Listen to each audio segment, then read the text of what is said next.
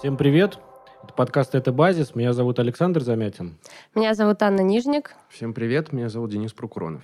Да, у нас давненько не было выпуска с ответами на ваши вопросы. Вы нам их тут наприсылали в комментарии, и мы отобрали те, на которые готовы ответить. Э, не все мы можем сегодня осветить. Э, в общем, самые интересные с точки зрения команды подкаста мы взяли, на них ответим. Э, у меня, как всегда, стандартный наш дисклеймер вечный, что есть вещи, которые мы, находясь в России, не можем называть своими именами и даже иногда произносить в силу как бы военной цензуры, но я думаю, вы все поймете всегда, что мы хотим сказать. Э, окей, и прежде чем мы начнем, как говорит э, наша дизайнерка Машенька Славянчик, мы подождем, пока вы нажмете кнопку лайк, если вы смотрите наш в Ютубе. И не начнем, пока вы прямо сейчас в Ютубе, если вы в Ютубе, э, не нажмете кнопку лайка. Ждем. И подписку, естественно, и колокольчик. Первый вопрос прислал Илья Львов, спасибо за вопрос, Илья. Э, значит, он звучит дословно так. Что такое капитализм? Где он начинается и заканчивается? А то иногда создается впечатление, что он повсюду, а если так, то кажется, что в политической плоскости бороться со всем миром невозможно. А с эпистемологической наверное, точки зрения, само понятие оказывается неэффективным описанием мира, поскольку, говоря капитализм, непонятно, что мы имеем в виду. То есть, как бы здесь два вопроса про капиталистическую, о, господи, про политическую плоскость и про эпистемологическую. Ну, еще и вопросы, что это такое, где начинается, где заканчивается. То есть, тут даже не, не два и не четыре вопроса. Энциклопедия подкаста «Это базис». Что такое капитализм? Ну, как будто бы даже вот в этом вопросе то, что мы говорили в подкасте уже не один раз, о том, что капитализм просто как красивая такая формула, которая как бы магически все объясняет. Достаточно сказать капитализм, вот капитализм это плохо, и типа как будто бы ты все объяснил. Но это же не так. То есть это, как превращается иногда в пустое означающее, а особенно, когда речь идет там про какие-то короткие там дебаты, где-то перепалку или что-то еще, ты просто говоришь, а, ну, это капитализм. Такое часто в Твиттере, например, видно. Кто-то говорит там, ну, про что-то идет обсуждение, типа вот капитализм, типа вот он себя проявил. А что проявилось, как это, типа это так до конца непонятно, поэтому вопрос от Ильи, он как бы кажется очень... Он не в первый раз у нас возникает, но тем не менее как бы он, значит, актуальность его все еще продолжает... Ну, она все еще есть. Э, мне кажется, что, конечно, э, есть некая проблема с тем, что мы говорим капитализм, а не вот это вот сухой капиталистический способ производства, да, то есть как бы просто капитализм, ну, как мы его так описываем, как порядок, но надо понимать, что это просто определенный способ производства, который вряд ли существует, ну, он не существует только вот единственном виде производства сегодня, капиталистический, нет, ну, то есть... Тру марксисты не говорят капитализм. Ну, не, я сейчас не, не хочу быть таким... Э, душным чуваком, хотя как бы обычно я им бываю, наверное. А, ну, он не существует вот есть только капиталистический способ производства, больше ничего. То есть это еще, это и у Маркса есть, и сегодня мы можем наблюдать, что есть и другие способы производства.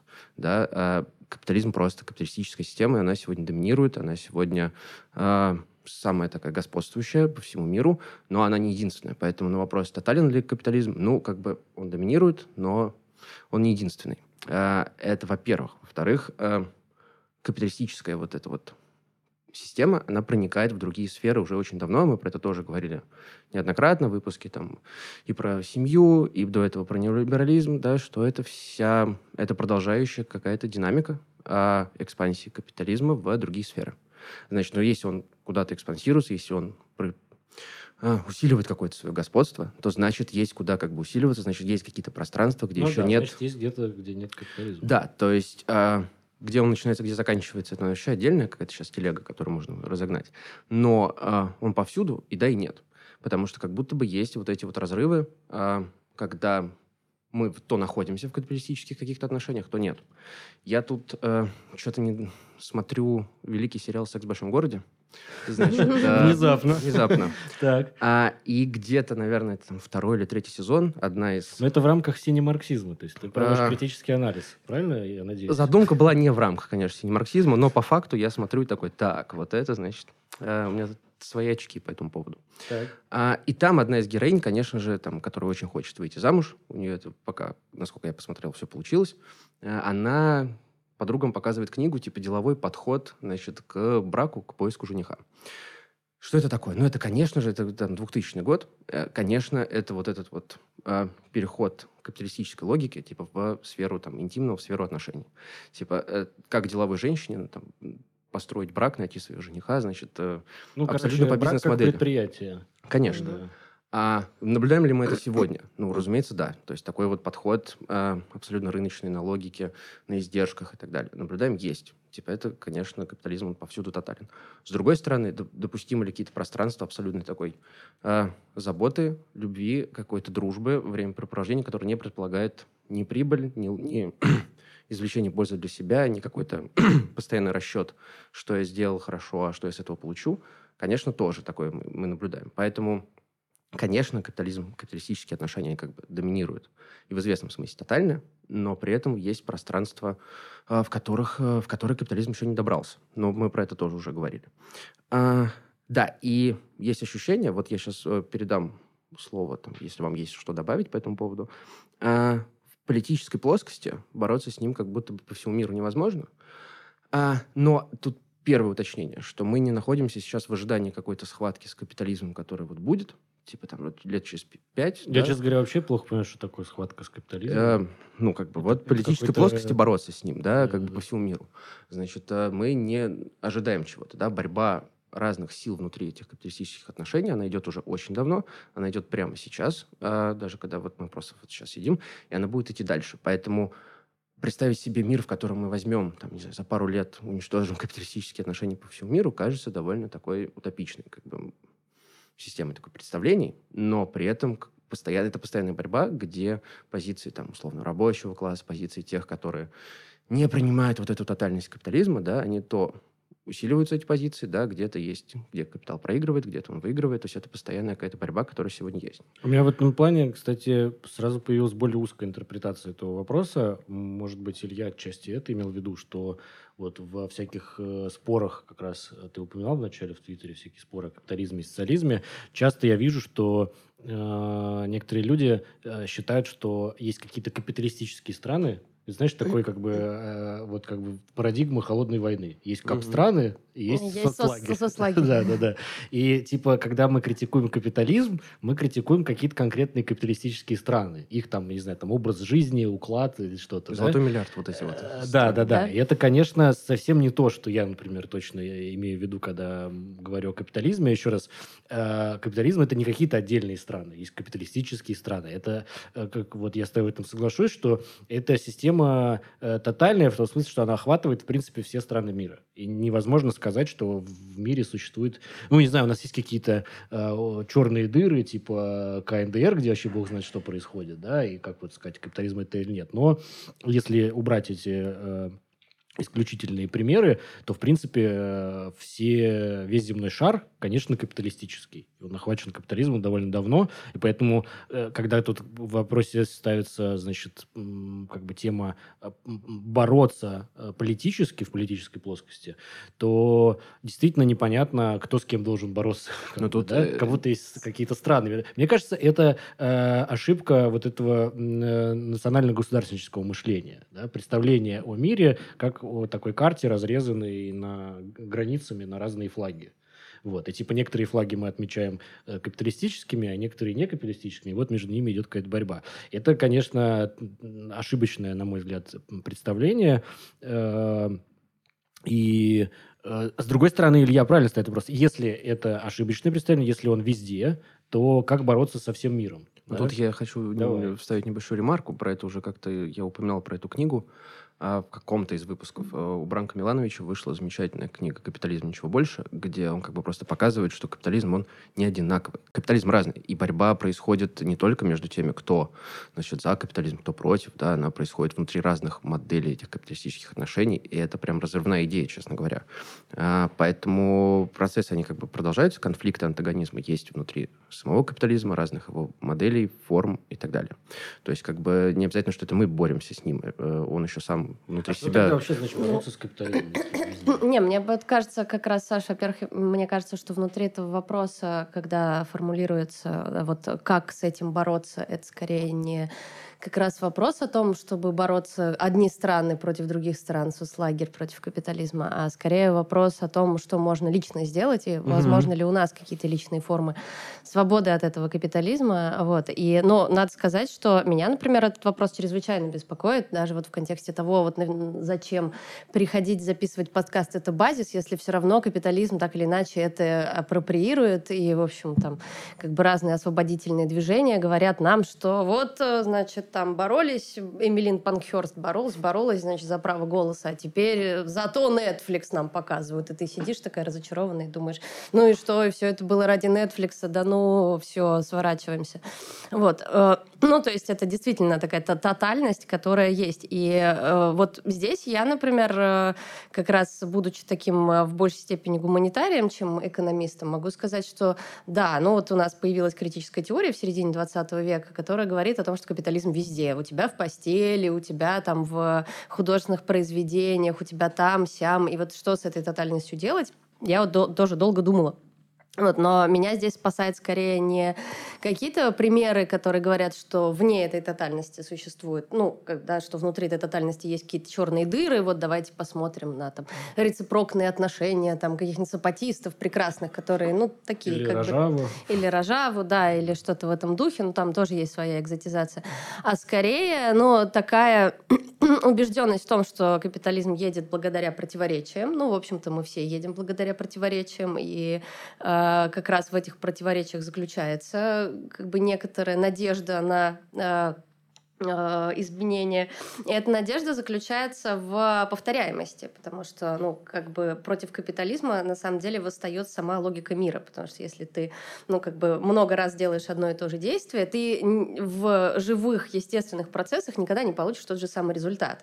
Вот, и поэтому, если мы один раз попытались, у нас не получилось, это не значит, что в следующий раз, как бы мы попытаемся, у нас ничего не получится. Поэтому, в общем, моя радикальная концепция борьбы с капитализмом заключается в том, что я буду делать все, что мне предлагают предлагает капитализм, надеясь, что как бы, в следующий раз результат будет каким-нибудь другим, и расцветут какие-то сады э, вот, в этом смысле. Ну, главная же попытка э, преодоления капитализма, да, это революция 17 года и разные ее эхо по всему миру, и, как мы понимаем, спустя там сто лет э, она не сработала. Да, это надо как бы четко признать, мне кажется, это очевидно, и мало кто с этим будет спорить. А, но, вернее, как, она сработала в той степени, что она трансформировала очень сильно капитализм. Ну вот ты знаешь, есть а, как бы такие да, разговоры про то, что сработало, не сработало, да, по большому счету ничего не сработало, раз мы до сих пор живем в несвободе. Да, С да. другой стороны, но я вот э, люблю цитату из Брехта, читая «Маску анархии» Шелли, э, которую Хобсбаум приводит. Это не то, что я бы Брехта сама читаю, такая умная, вот.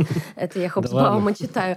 Вот. Как ужасно читать поэму Шелли, не говоря уже о песнях египетских крестьян 3000-летней давности, осуждающие угнетение и эксплуатацию. Наверное, их будут читать и в будущем, когда все еще сохранятся угнетение и эксплуатация, и люди скажут еще в те дни. Ну и это я вот э, как раз такая цитата позволяет э, мне подумать о том, а вот египетские крестьяне бы 3000 э, лет назад как бы оценили, например, нынешнее состояние. Зря или не зря они пели свои песни про угнетение и фараон уходи. Но, видимо, не зря. Но а это происходит просто очень-очень медленно. Тут ты можешь, понимаешь, превратиться в Стивена Пинкера и сказать, что, в принципе, капитализм ну, да, сам в принципе, мы же себя, лучше живем, он, чем Он нормально крестьяне. развивается, и мы да, да, да, лучше живем, чем люди сто лет назад. Нет, да? но я-то, в отличие от Стивена Пинкера, понимаю, что мы живем э, лучше, чем сто лет назад, хотя по разным параметрам, по- по-разному, в силу того, что люди как бы за это дело умирали, боролись э, да, и да, это не сам проливали кровь такой, и пот. прекрасно развивается. Ну, это как известная история про трудовой договор 8 часов работы в день, пятидневка, это не просто так, потому ну, конечно, что да. люди какие-то, вот мы сейчас уже накопили чуть больше богатства, давайте как бы жить лучше. Вот. Это результат борьбы, смертей, крови, пота, mm-hmm. слез и всего остального. Вот. Нет, но это я просто к тому, что когда мы говорим капитализм, мы забываем про э, ну, историческую часть. Вот. А на самом деле это же все исторический, диалектический материализм. Ну, да. Мы должны Не, ну слушай, если без иронии, если без иронии, я согласен абсолютно, что капитализм, э, с одной стороны, тотален, как мы в этом согласились уже, а с другой стороны, его нужно обязательно историзировать, в смысле понимать, что это исторически конкретное явление, которое имеет там свою как бы эволюцию, какие-то превращения претерпевает, и э, э, внутри него есть противоречия, которые эти превращения двигают. И во что превра- будет превращаться дальше капитализм, э, трудно сказать. И в этом, как бы, думать об этом, это уже и есть, как бы, критически оценивать э, капитализм, то есть думать о том, куда он развивается.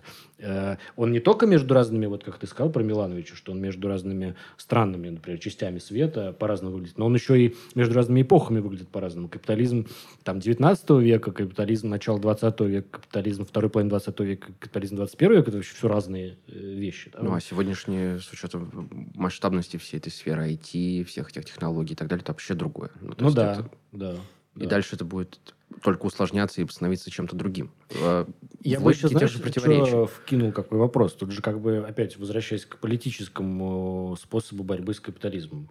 А, вот э, идея, например, которая мне не нравится у большевиков, и, как мне кажется, это одна из причин, по которой глобально у них ничего не получилось. что-то может не нравится у большевиков? Да. Я сохраняю все еще критическую динамика, дистанцию. противоречия и Нет, нет. эволюция. Да, это, ну, я сохраняю критическую дистанцию, естественно. Значит, короче, э, мне, например, не нравится идея, что можно э, путем захвата государственной власти и установления диктатуры пролетариата преодолеть капитализм.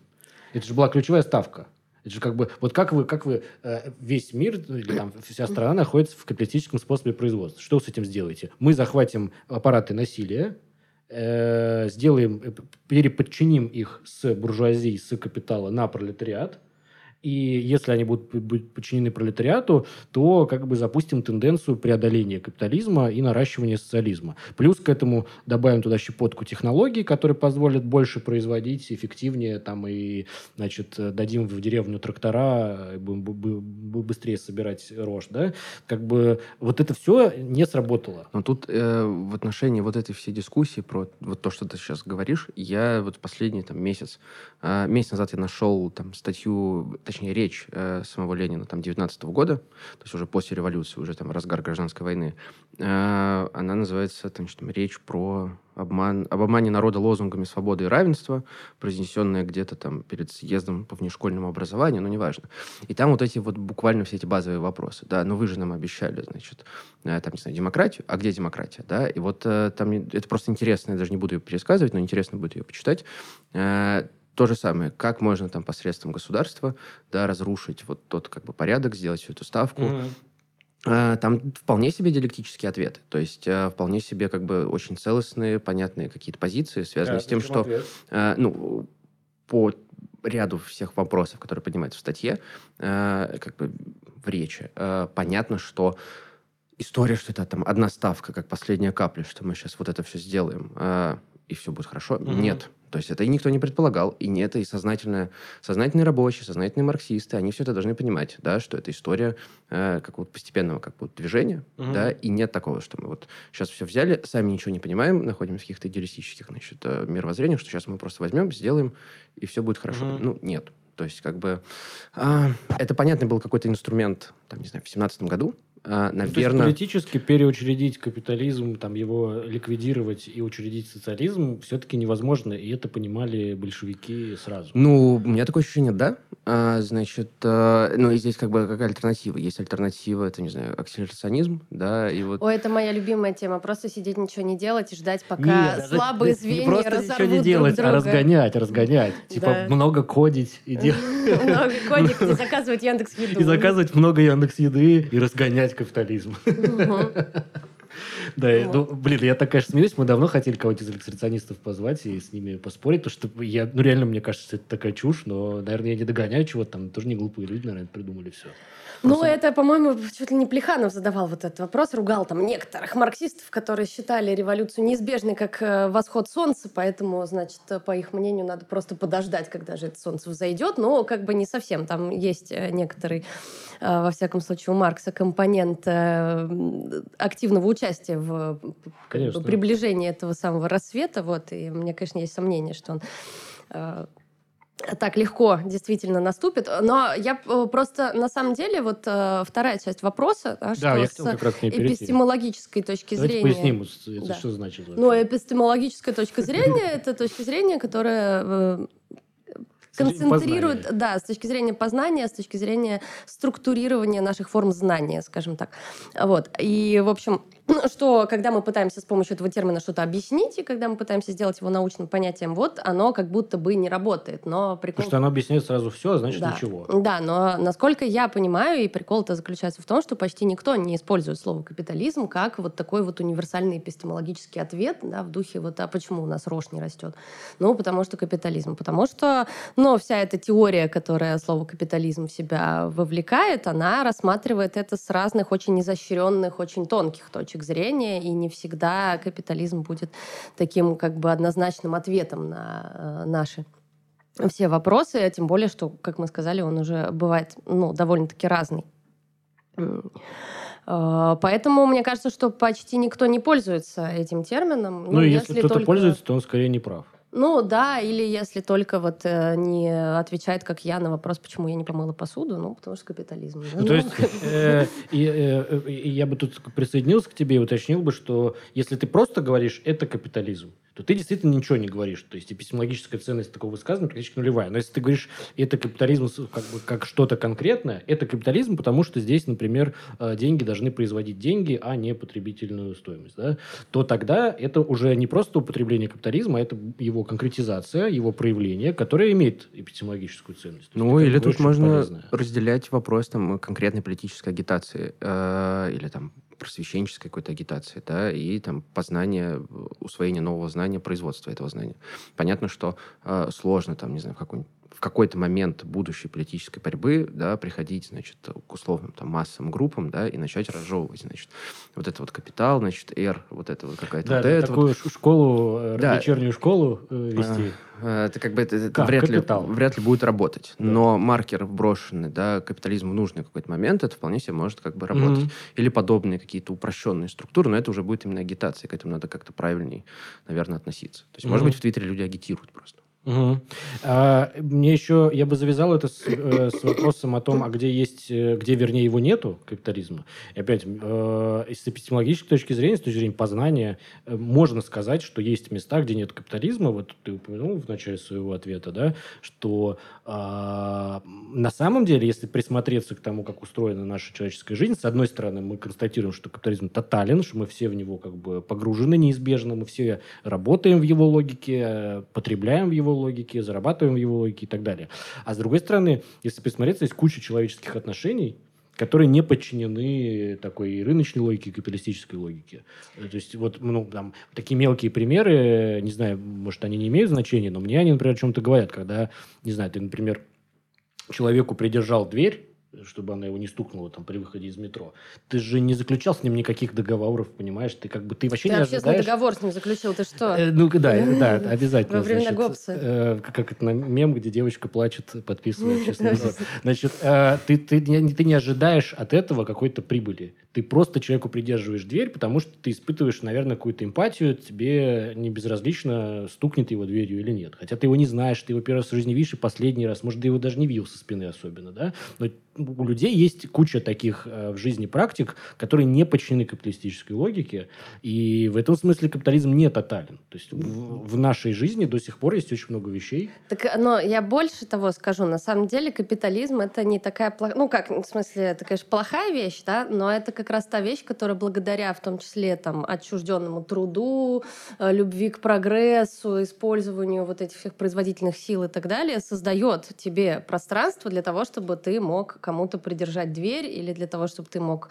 не знаю, там, потратить три часа своей жизни на изучение марксистской теории, чего бы ты не мог делать, если бы ты работал больше. И, ну, если ты был ну, рабом, например. Если бы ты был рабом, например, да, или там что-то еще такое. Вот. Но, то есть, э, как бы э, феминистская вся теория, да, ну, как бы любит хвалить капитализм, да, потому что он дает возможность э, эмансипации, которая, конечно, вписана в капитализм, но при этом позволяет тебе держать фигу в кармане, потому что, ну, как бы. Ну и вот как раз мне кажется, что это пространство фиги в кармане, оно как раз от тотальности-то нас и избавляет, потому что, ну, как бы вот это противоречие заключается в том, что капитализму нужен индивид, вот про это все много было написано, да, новому времени нужен индивид, который будет там сам себе чего-то или сама думать, соображать, но этот же индивид — это совершенно непредсказуемая вещь, потому что э, может оказаться совершенно неблагодарным существом, которое кусает руку, которая его или ее кормит. Вот. Но и в этом смысле, мне кажется, что, ну, во всяком случае, пространство наших мыслей, да, хотя тут тоже подключаются теоретики идеологии, но тем не менее, оно уж точно никому не подчинено. Ну, это очень похоже на сюжет, там, сквозной сюжет трех матриц. А, да. А, значит, ну, это тоже понятный, как вот здесь разгон, что процент этой ошибки человеческого фактора тоже может быть как бы просчитан капитализмом в это уравнение, в эту архитектуру mm-hmm. матрицы. И каждый твой бунт, по сути, ну, это как я ну, все три фильма, если смотреть, кроме последнего, хотя, ну ладно. А, который называется «Революция». Который называется «Революция», это она по-своему, мне кажется, революционный этот фильм. А, но твой бунт вот этого человеческого, значит, фига в кармане, который ты можешь достать, да, встроен в то, чтобы через кризис... Он тоже просчитан.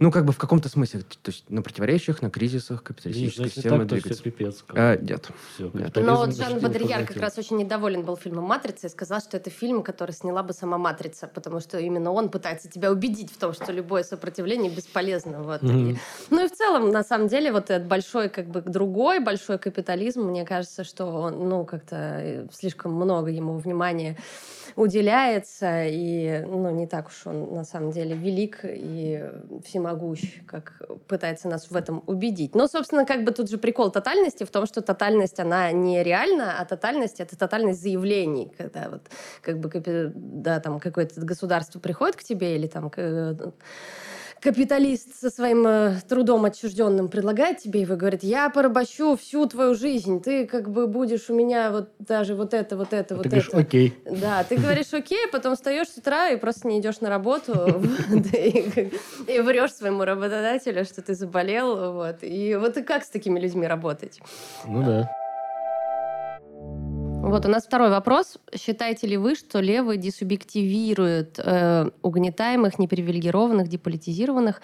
Если да, то нужно ли что-то с этим делать? Э, и вот э, вопрос, да, насколько это плохо, да, а если это неплохо, то э, нет ли противоречия в том, чтобы считать деполитизированного бедного российского обывателя субъектом политического процесса? Ну, то есть вот может ли тот, кто недостаточно субъективировался, быть э, субъектом политики?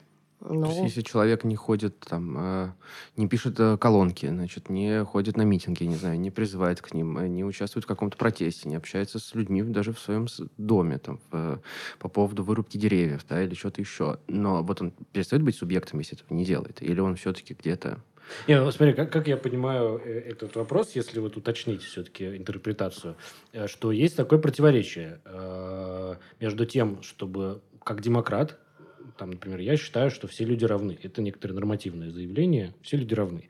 С другой стороны, когда мы говорим про реполитизацию, ты отказываешься от того, что все равны, и говоришь, ну вот есть кто-то, кто уже реполитизирован, а есть кто-то, кто еще свою субъектность не обрел, и к нему надо прийти, и ему помочь свою субъектность обрести. Это же есть весь пафос реполитизации, как бы так и устроено.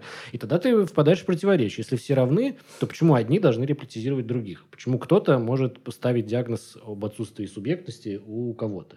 И в целом, обобщая это с демократией, вообще вот как бы на вопрос о угнетении, да, как здесь э, обозначено, а почему, например, левые могут заявлять, что какие-то группы угнетены и говорить за них от их имени? Э, значит, они их не признают себе равными, да, и это действительно, я согласен, что такое противоречие есть, давайте э, разберемся, что с ним делать. Но у меня просто такое чувство, что это все отсылает к такой известной статье Гаятри Спивак «Могут ли угнетенные говорить», где она как раз справедливо, в общем, набрасывает на э, современных ей, ну, чуть-чуть постарше левых интеллектуалов французских, в частности, если мне не изменяет память, на Альтюсера и на Фуко, и еще на кого-то, вот, говоря о том, что они конструируют вот этого самого угнетенного, подходят к нему, говорят, ах ты, ну вот там к женщине какой-нибудь, ах ты наша маленькая, ах ты наша угнетенная, ну ничего, мы сейчас за тебя расскажем, как тебе плохо. Ну и, конечно, если так рассматривать этот вопрос, то действительно, ну, никто не может субъективировать человека, да, и когда ты говоришь от чьего-то имени, особенно если ты, ну, как бы являешься там левым французским интеллектуалом в академии, а говоришь от имени там какой-нибудь индийской крестьянки, то это звучит по меньшей мере, ну, как бы странно. Другой вот вопрос... ты за кадром сказала, да, что это называется хюбрис интеллектуал. Да, это, это называется хюбрис, да, да, высокомерие, вот эта вот идея про авангард, политический авангард, про то, что мы все умные там и так далее. Мне кажется, что здесь это, ну, как бы вопрос делится на два момента. Да. Момент первый заключается в том, что мы слишком много э, вообще думаем о субъекте, и у нас в политике есть неразрешимая такая до конца дихотомия целого и части. Ну, и возникает вопрос, если я как индивид недостаточно себя осознала в тех, тех, тех или этих вопросах, могу ли я быть э, участницей, например, там, какой-то политики. И это, кстати, возвращает нас тоже к такому хьюбрису европейскому, да, или, не знаю, там, какому-нибудь психоаналитическому, да, там, который говорит о том, что ты вот посиди, субъективируйся получше, да, какие-то вот люди говорят о том, что вот ты вообще недостаточно субъект, а потом можешь участвовать. А потом уже приходи. Да, потом уже приходи, участвуй в каких-то политических движениях, и часто мы, кстати, ну, среди своих там каких-то, э, ну, условных э, наездов на оппозицию со стороны там каких-нибудь э, провластных э, журналистов или кого-то еще, можем видеть такой риторический прием, когда какого-нибудь с митинга вытаскивают какого-нибудь ребенка или какую-нибудь там, не знаю, юношу, девушку, на, на, задают вопрос, а вот там в каком, какая у вас политическая программа на 2054 год, и когда бедный человек ничего не может ответить на этот да, вопрос, да, его высмеивают, его типа, высмеивают ха-ха, какие говорят, глупые да. люди пришли на митинг, сами не знают, что хотят. Это ли политический субъект, да? Но, то есть, на самом деле, субъективация вполне может быть частичной, и вполне можно быть там субъектом в каких-то э, таких моментах, э, но при этом не владеть до конца той политической речью, которая нам будет понятна. Ну, то есть, грубо говоря, человек, которого бесит то, что происходит вокруг, он, э, но при этом он не говорит в терминах, э, что хотите, там, марксизма, ленинизма, там, радикальной демократии, Шанталь Муф не приплетает. Он как бы... Э, Вообще никуда не годится. Ну, он, э, он может быть участником не о чем разговаривать. политического процесса, но мне кажется, что может, да, если нам кажется...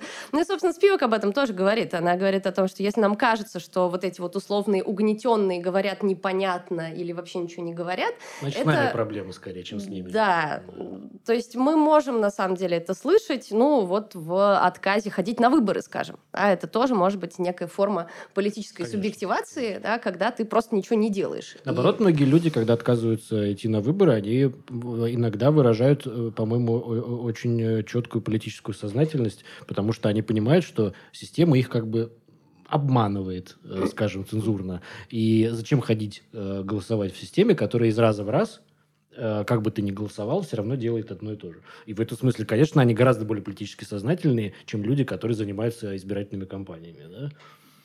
А При этом э, есть другой как будто бы момент, что надо, наверное, не бояться, надо продолжать говорить. Если мы видим, что это угнетение, если мы видим, что это там какая-то проблема неравенства, то не скатываться в этот, опять-таки, там, в- с, дру- с другой стороны, интеллектуализм, Ну когда... да, а- обратная крайность, сказать, точно что ли- угнетения нету. Да. Начать в нем сомневаться и сказать, вообще угнетаемых не существует. Потому что мы вроде бы как демократы, да, люди равны, ну, или там, должны быть равны политически, да, но они, конечно же, люди не равны сегодня. Типа, э, даже вот про мою любимую там городскую тематику, да, э, условно там владельцы крупных ТЦ, э, там собственники предприятий, территорий земли в Москве куда больше влияют на город, э, чем про- простой обычный горожанин, который, ну, не собственник, ничего, работает на двух работах. Типа, люди не равны, и в этом смысле там по отношению там даже к городу, вот этот простой горожанин, он, конечно же, угнетен, он, конечно же, как бы не, э, не равен тем, кто реально принимает решения. И вот так вот прямо говорить, что там есть группы, э, классы, которые находятся в угнетенном положении, это не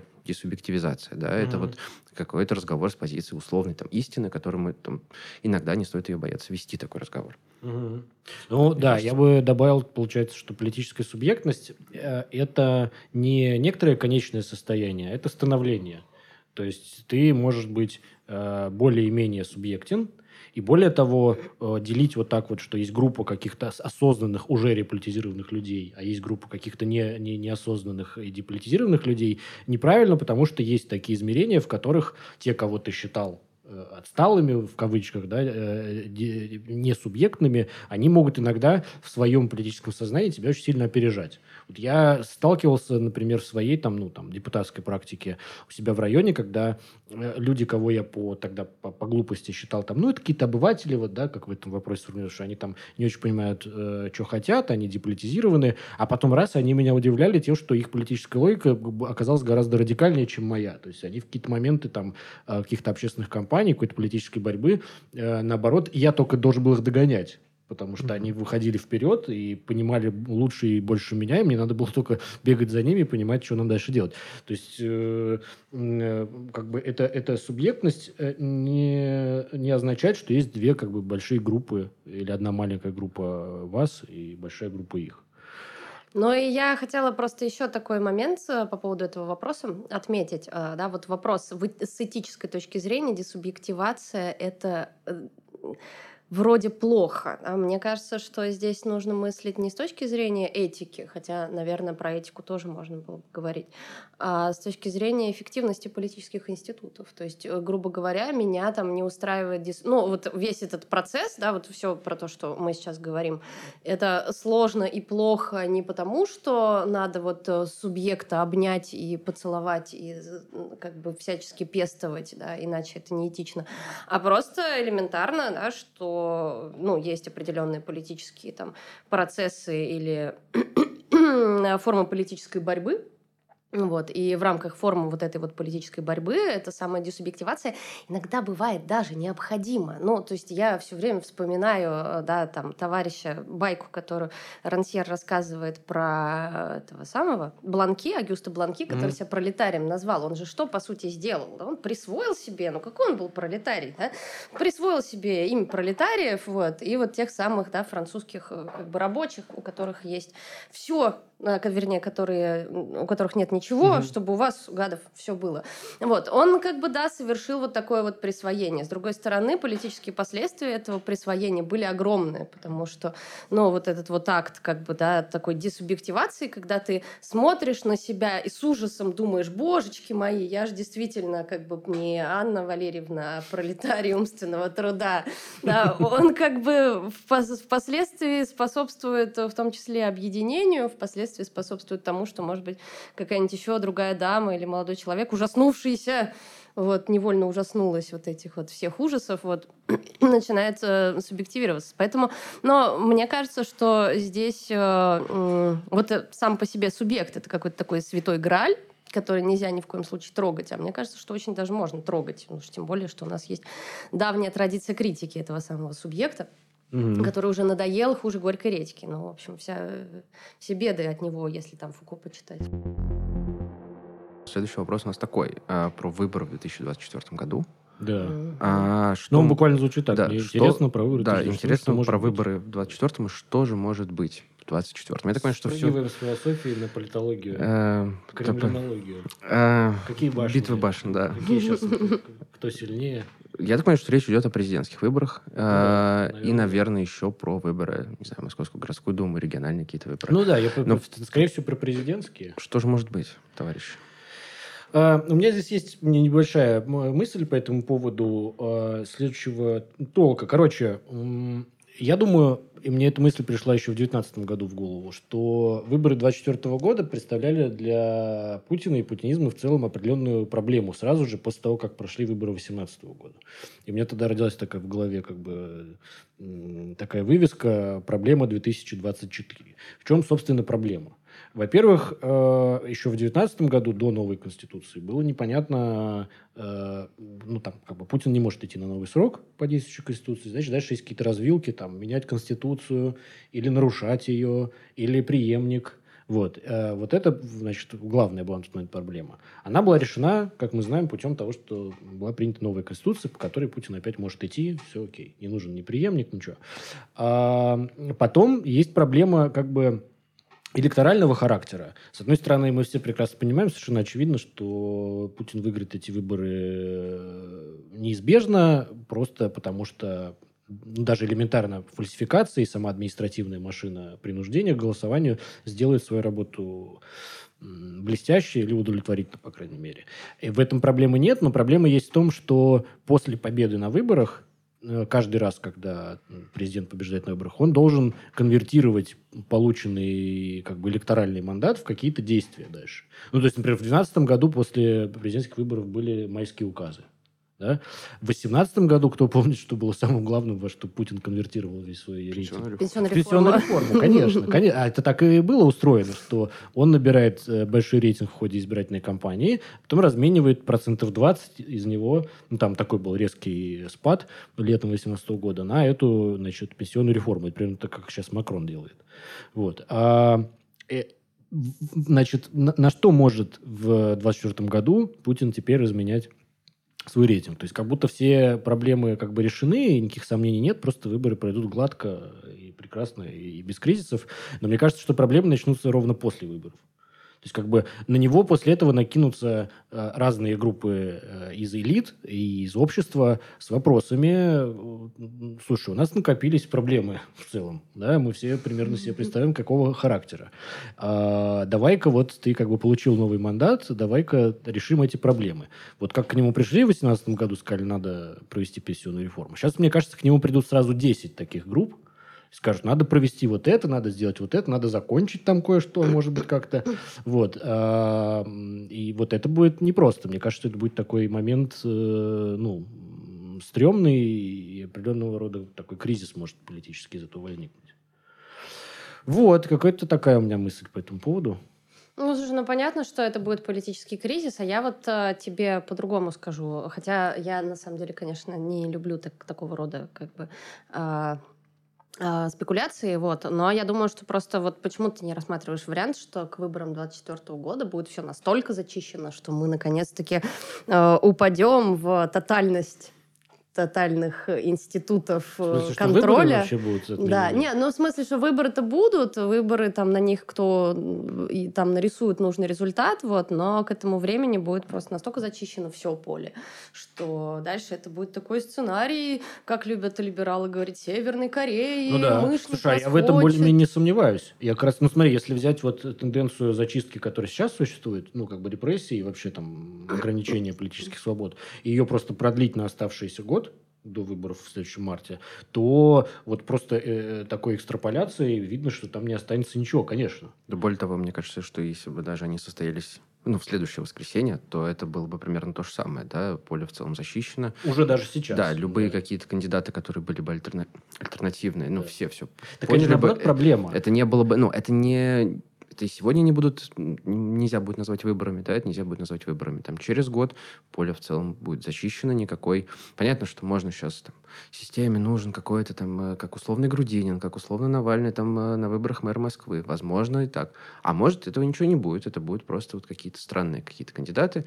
Владимир Путин, это не выборы, это там, не знаю, всеобщая какая-то аккламация, это все какие-то ну, да, страшные ну, институты. Да, и все. Ну, то есть, и не надо слишком прямо, может быть, представить себе сложный сценарий если бы выборы были через неделю, мы можем представить, как это выглядело бы сейчас.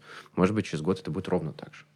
Но у нас остается единственная надежда на выборы 2024 года, которая заключается в том, что Россия это не единственная э, реальность, которая существует в мире. Существует еще довольно много факторов. Вот. Которые не зависят от Владимира Путина и его фальсификации. Да, вот. Ну, кстати, в 2024 году же еще американские выборы. Да, да. И это, как мы знаем, все более важный фактор. Угу. К сожалению. Мне, кстати, мне это чрезвычайно бесит, вся эта геополитика, и следить за американскими выборами, чтобы понять, как на них отреагирует Кремль, это отвратительное занятие, по-моему. Окей, что, давайте к следующему вопросу. Да. Значит, до меня докатилась очередь зачитать. А, так, значит, он такой довольно длинный. Э, зачитаю. Мне показалось, что у вас есть критическое отношение к судебной реформе, предлагаемой так называемыми мейнстримными либералами. Если это так, то расскажите, пожалуйста, почему. Если это не так, то просто расскажите, что вы думаете о судебной системе в современных, э, в кавычках, либеральных демократиях, какие проблемы в ней есть, как можно было бы их решить, и как выглядели бы суды при анкапе, шутка, при прямой демократии.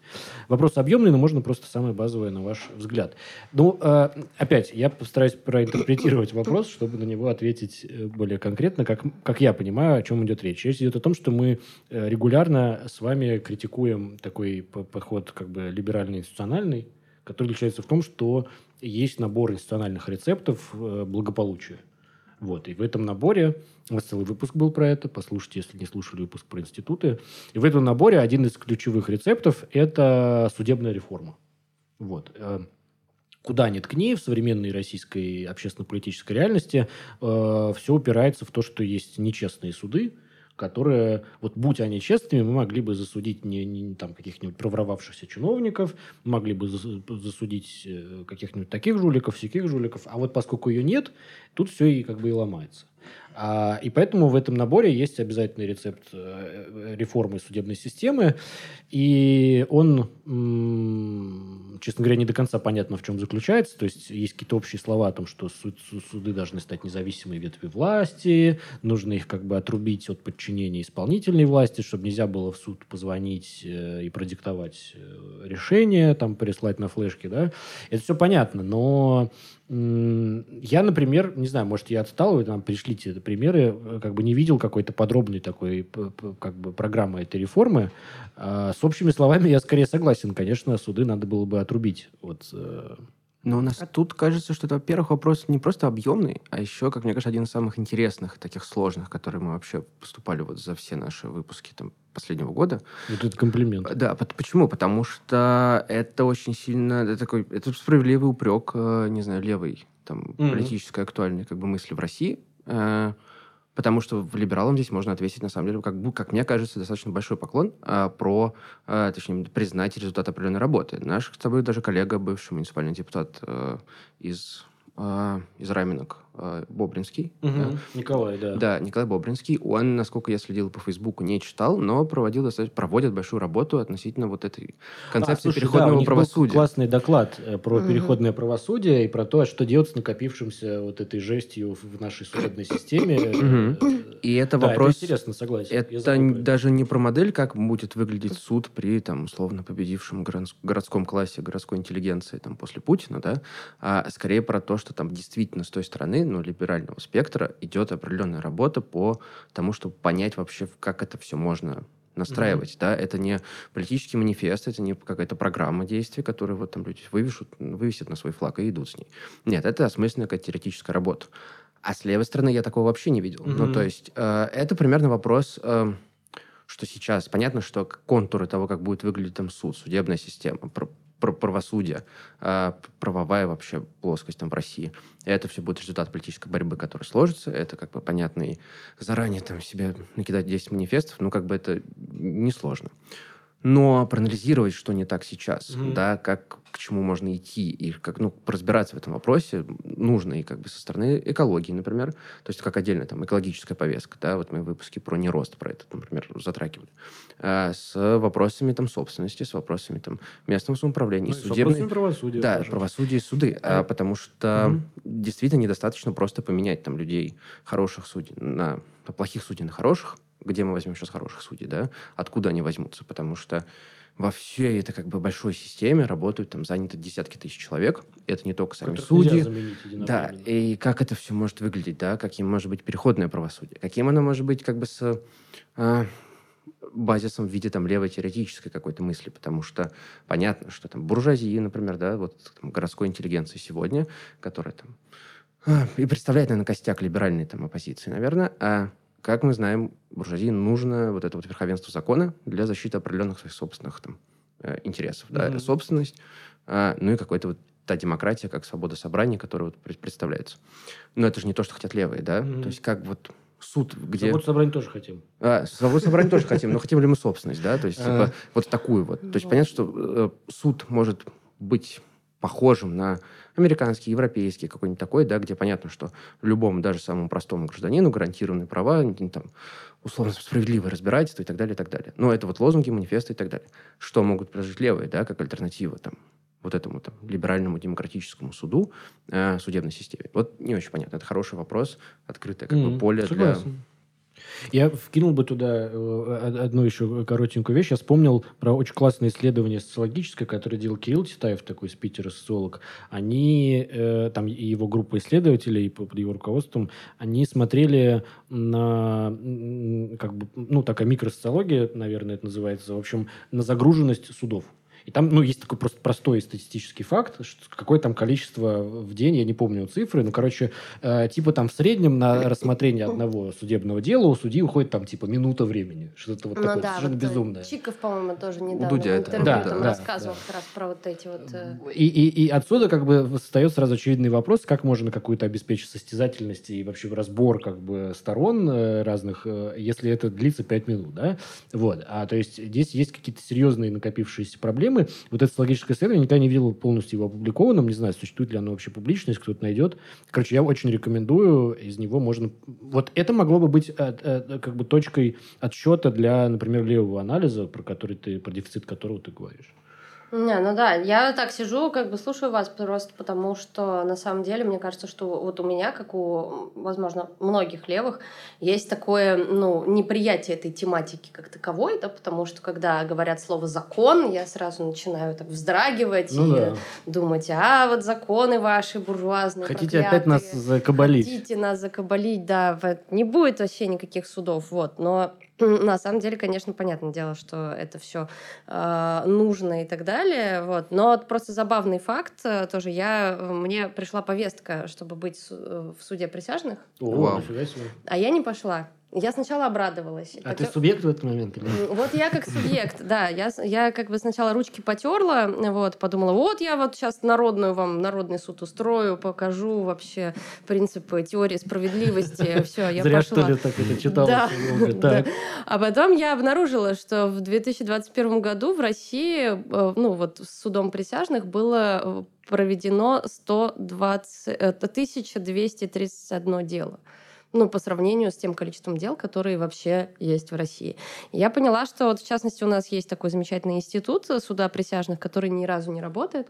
Mm-hmm. Вот, и который э, я вот даже не знаю, каким образом реабилитировать, и я вот просто, да, зацепилась за эту, ну, как бы, да, один хотя бы компонент, вот, и становится понятно, что для того, чтобы эта вся судебная система работала, речь должна идти не только о том, э, чтобы ну, там, э, судья не пять минут бы рассматривал какое-то дело, или чтобы там эти судебные места передавались не по принципу непатическому, да, вот там кто кого друг и так далее, но чтобы вернуть вообще э, хоть какую-то ну, связь между тем, что происходит в судах и вот гражданами, да, потому что даже вот политически там условно там чуть-чуть сознательная гражданка вроде меня такая, а, ладно, все, нет, не пойду я в ваш суд присяжных, зачем мне это надо? Вот. Ну, то есть э, у нас э, нет понимания того, что все эти э, как бы ветви власти так или иначе связаны с обществом. Угу. И судебная система наиболее выпадающая, мне кажется, из них, угу. потому что, ну, как бы стать там муниципальным депутатом, мы видели, что это возможно, да, просто так просто так стать судьей или mm-hmm. просто так стать вот как бы да там кем-то это мне кажется гораздо менее возможно и это вообще просто какая-то ос- особая особый кластер нашего правосудия так что ну единственное что я могу сказать это что действительно очень сложная тема и что левые ею не занимаются и очень зря не занимаются как совершенно верно Денис э, отмечает так, уважаемые левые, у нас заказ. Ведущие да. подкаста «Это базис» просят вас заняться судами. заняться темой судов, правосудия и судебной реформы. Что, к следующему вопросу? Да, но вот э, следующий вопрос мой, ну, любимый, нелюбимый, да, это мой вопрос-фаворит. Э, как увидеть разницу между левым монархизмом и прямой демократией? Расскажите, пожалуйста, как вы ее для себя определяете, если определяете. Тут, э, как всегда, разные компоненты в этом вопросе. Вот, потому что, э, ну, для начала надо сказать, что мне кажется, что э, немножко теплая и мягкая левый анархизм и прямая демократия, смешение понятий, вот.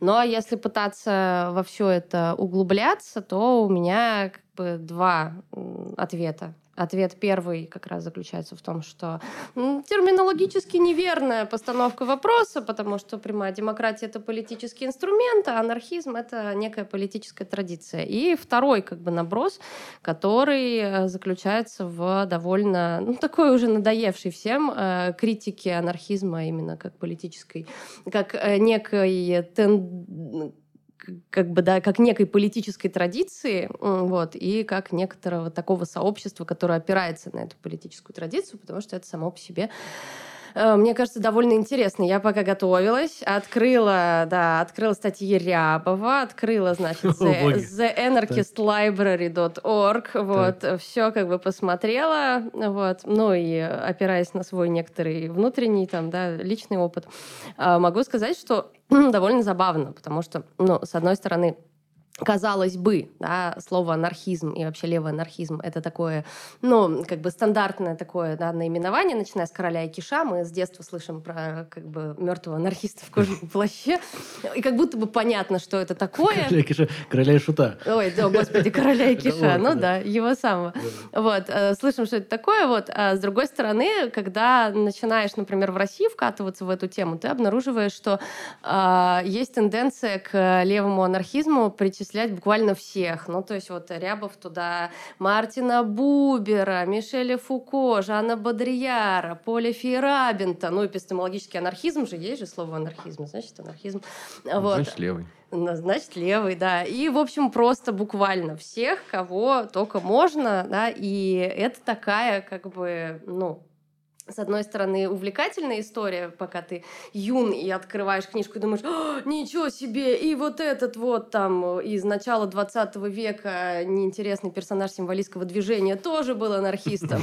Вот. Э, и, значит, э, как бы, да, с одной стороны, это привлекательно, с другой стороны, это очень сильно размывает, собственно, политические требования и делает отчасти анархизм, ну, таким, как бы, образом жизни, вот, и можно про это много рассказывать, всякой критики. Тем не менее, из того, что, безусловно, нам необходимо учитывать, когда мы говорим про левый анархизм, и над чем нельзя смеяться никогда, да, Значит, вопрос о власти и вопрос об этатизме — это тот момент, который, ну вот, например, э, теми людьми, которые говорят про там, демократию как таковую, да, или просто демократию персе, э, очень редко принимается во внимание, да, потому что власть некоторым образом натурализируется, и мы стараемся думать, ну вот мы ее просто передадим как картошку, там, не знаю, хорошему человеку, да, а власть это, ну, такая картошка, но своеобразная, вот, и это одна, как бы, да, часть. И вторая часть — это, вот, собственно, национальные государства, которые для, ну, и вообще, да, государства, которые для анархизма левого становятся одной из самых таких Э,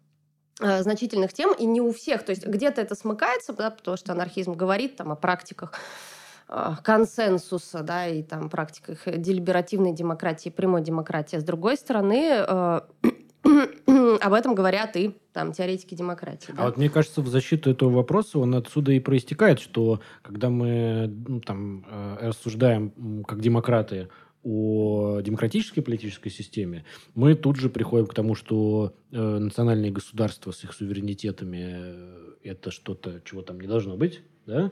Окей, значит, там есть самоуправление, да, демократия uh-huh. не, уж, не, не может уживаться с национальными государствами, значит, там должно быть самоуправление. И в этой точке это перес, ну, перестает быть понятно, где граница с тем самым левым анархизмом есть вот это и есть та точка, в которой они смешиваются, и мне кажется, что поэтому и вопрос такой встает. Нет, но там есть... Я тоже надо, извини, я, угу, я тоже да. просто задумывался, когда там, и книжку когда писал, я думаю, а не стал ли я здесь просто-напросто левым анархистом, и пере... зачем это переизобретать? Надо тогда просто сказать, я левый анархист.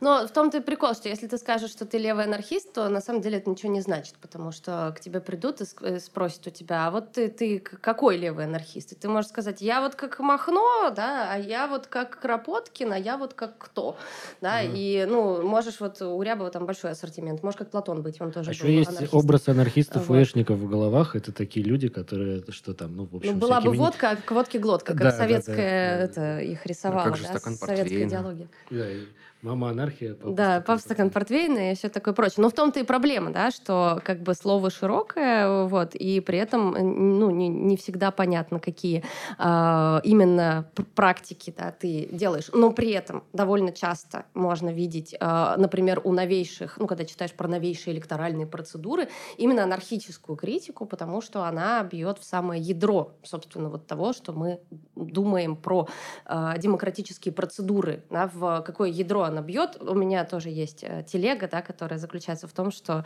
э, ну, поскольку анархистская философия, там, если ну, вообще называть это философией, то она часто опирается на некоторую такую как бы фундаментальный э, надувательство, фундаментальное надувательство, которое происходит э, в нашем сознании, когда вот, ну, Штирнер там об этом писал, когда мы называем вещи, когда мы принимаем одну вещь за другую, когда мы соглашаемся на то, что вот эта физиономия в там электоральном списке это та физиономия, которая меня каким-то образом выражает. Вот анархизм, как такая философия подозрения, бьет в эту точку и говорит, ты думаешь, тебя выражает эта физиономия? Ну, come on, ладно, да, не выражает она на тебя.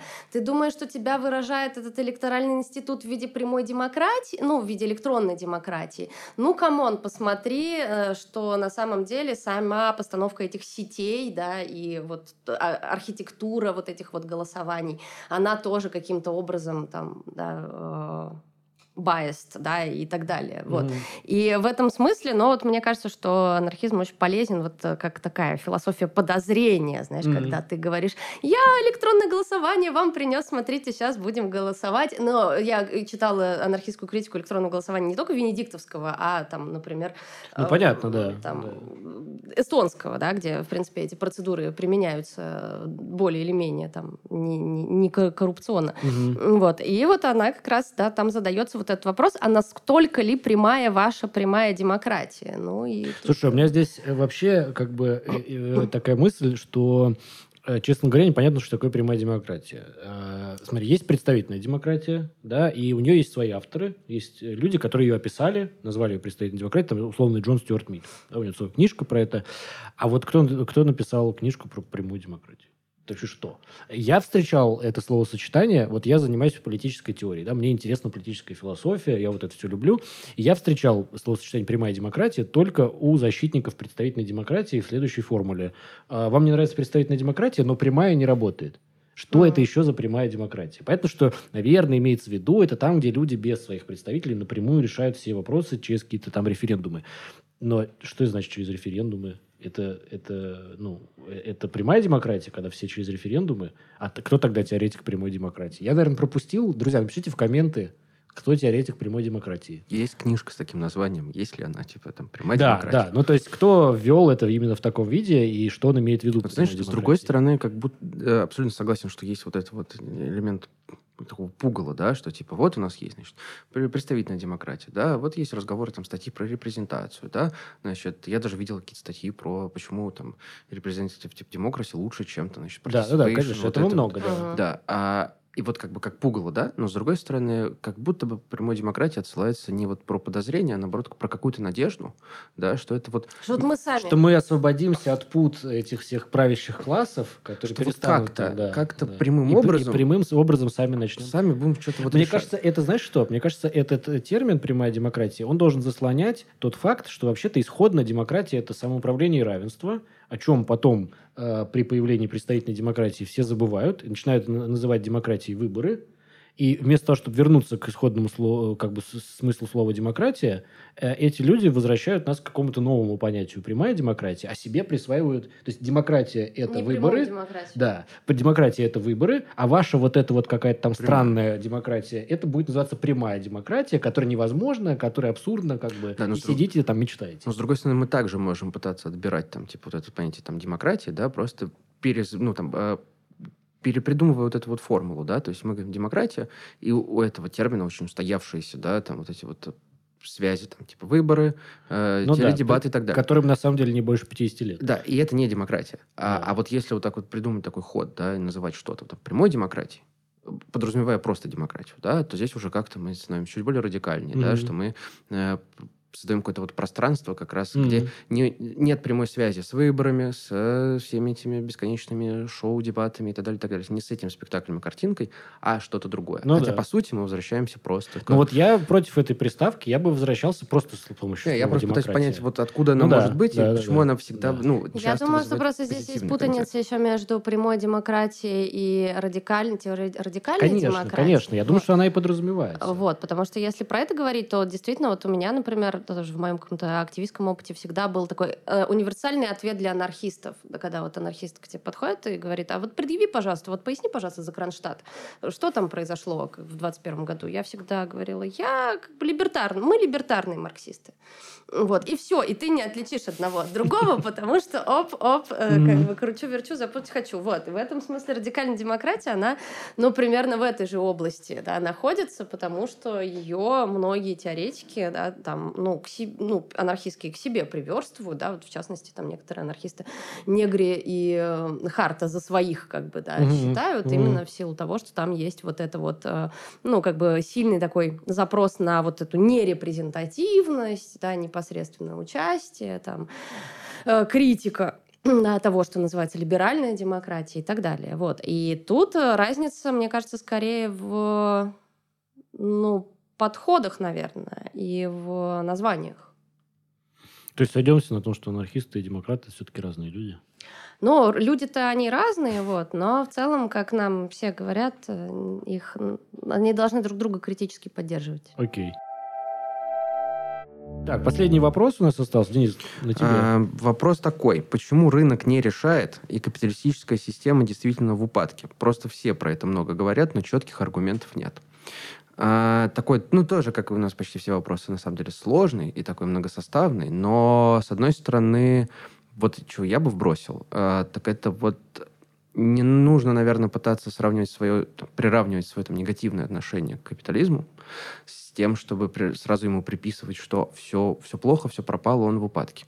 Он не в упадке. Да, по-моему, он вообще не в упадке. Это он, мы в упадке. Он, это вот именно. Из всего, что мы сегодня сказали, по-моему, чувствуется, что он как раз отлично себя чувствует. Да, от того, что мы хотим, чтобы он был в упадке. Типа это не значит, что он... Э, Wishful thinking. Да, э, это раз. А второй такой момент, что то, что мы наблюдаем, как кризисы, да, какие-то в капитализме, да, это не упадок, это его как бы, вот мы про это уже говорили, что капитализм едет сегодня там, едет на противоречиях, едет на этих кризисах, это его основной способ существования. Способ существования. Да. Поэтому он не находится в упадке, наоборот, кризис для него совершенно естественно, и там, не знаю, вот мой любимый пример последних там недель, вот смотря что происходит, например, с Москвой, мы видим большое количество там новых строек, новых всех этих процессов, да.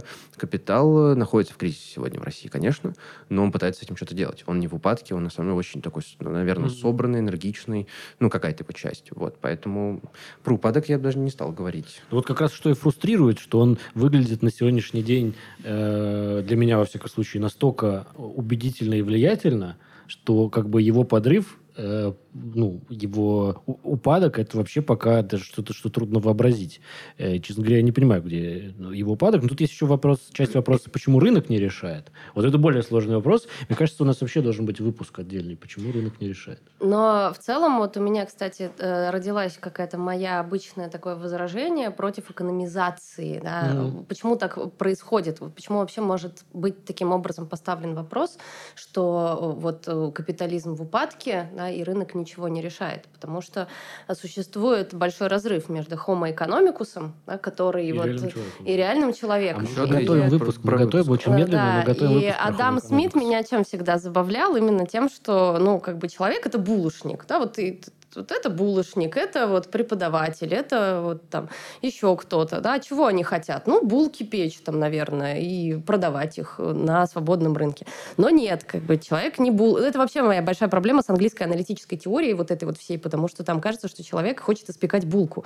Вот. А как бы континентальная э, теория говорит, что человек — это картошка, а Господь Бог — это ктулху, да, и как бы выясняются многие неожиданные вещи. Так вот, логика заключается в том, что мы на самом деле деле как, как бы не только homo economicus, и мы находимся в упадке, потому что, да, действительно, вот этот самый рынок тянет из нас и наши силы, и наши надежды, и Но это мы в упадке, не капитализм. Да, да, но капитализму от этого, в общем-то, только хорошо. Вот, поэтому, э, ну, возможно, просто не все кризисы объясняются именно с точки зрения рынка.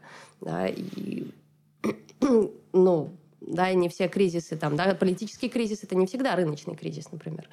Вот. Поэтому, да, вот мы как в упадке, но это не значит, что капитализму плохо. Угу. Давайте сделаем это анонсом выпуска, который, я надеюсь, в каком-то обозримом будущем у нас появится, про вообще про экономическую идеологию, про homo economicus. Я просто его готовлю угу. довольно медленно. Мне кажется, это супер важно. Но мы его сделаем. Тема, но мы его сделаем, да. Так, у нас э, исчерпаны вопросы, на которые мы хотели ответить. Э, те, чьи вопросы мы не зачитали, вы на нас, пожалуйста, не обижайтесь. У нас всегда ограничено время. Вот, мы коллективно отобрали вот такие такие. А, спасибо. Значит, я хочу напомнить, э, что у нас есть э, соцсети разные. В Инстаграме нас найдите, подпишитесь. В Ютубе, если вы нас слушаете, а не смотрите, в Ютубе можно смотреть. А, в Телеграме у нас есть Телеграм-канал, мы есть даже в Твиттере. А, И в ТикТоке мы даже И теперь даже в ТикТоке. Если существуют еще люди, которые сидят в ТикТоке среди нашей аудитории, пожалуйста, найдите нас в ТикТоке. И, что важно, у нас есть Boosty, мы постоянно напоминаем нашим слушателям, что для производства этих выпусков нам нужны небольшие деньги. Все еще капитализм прекрасно себя чувствует, а значит, нам нужны деньги для того, Мы чтобы... Мы должны чувствовать себя лучше, чем это. Да. А это э, деньги, без которых невозможно делать э, эти выпуски. Поэтому, пожалуйста, поддержите нас на Boosty. Э, Помогите нам победить на свободном рынке идей. Да. Срочно отправить денег. Да, это поможет еще, победить капитализм. Мы все еще конкурируем э, на рынке идей. Все, спасибо, друзья. Это базис. Всем пока. Всем пока. Все, это база. И это главное. Это основа.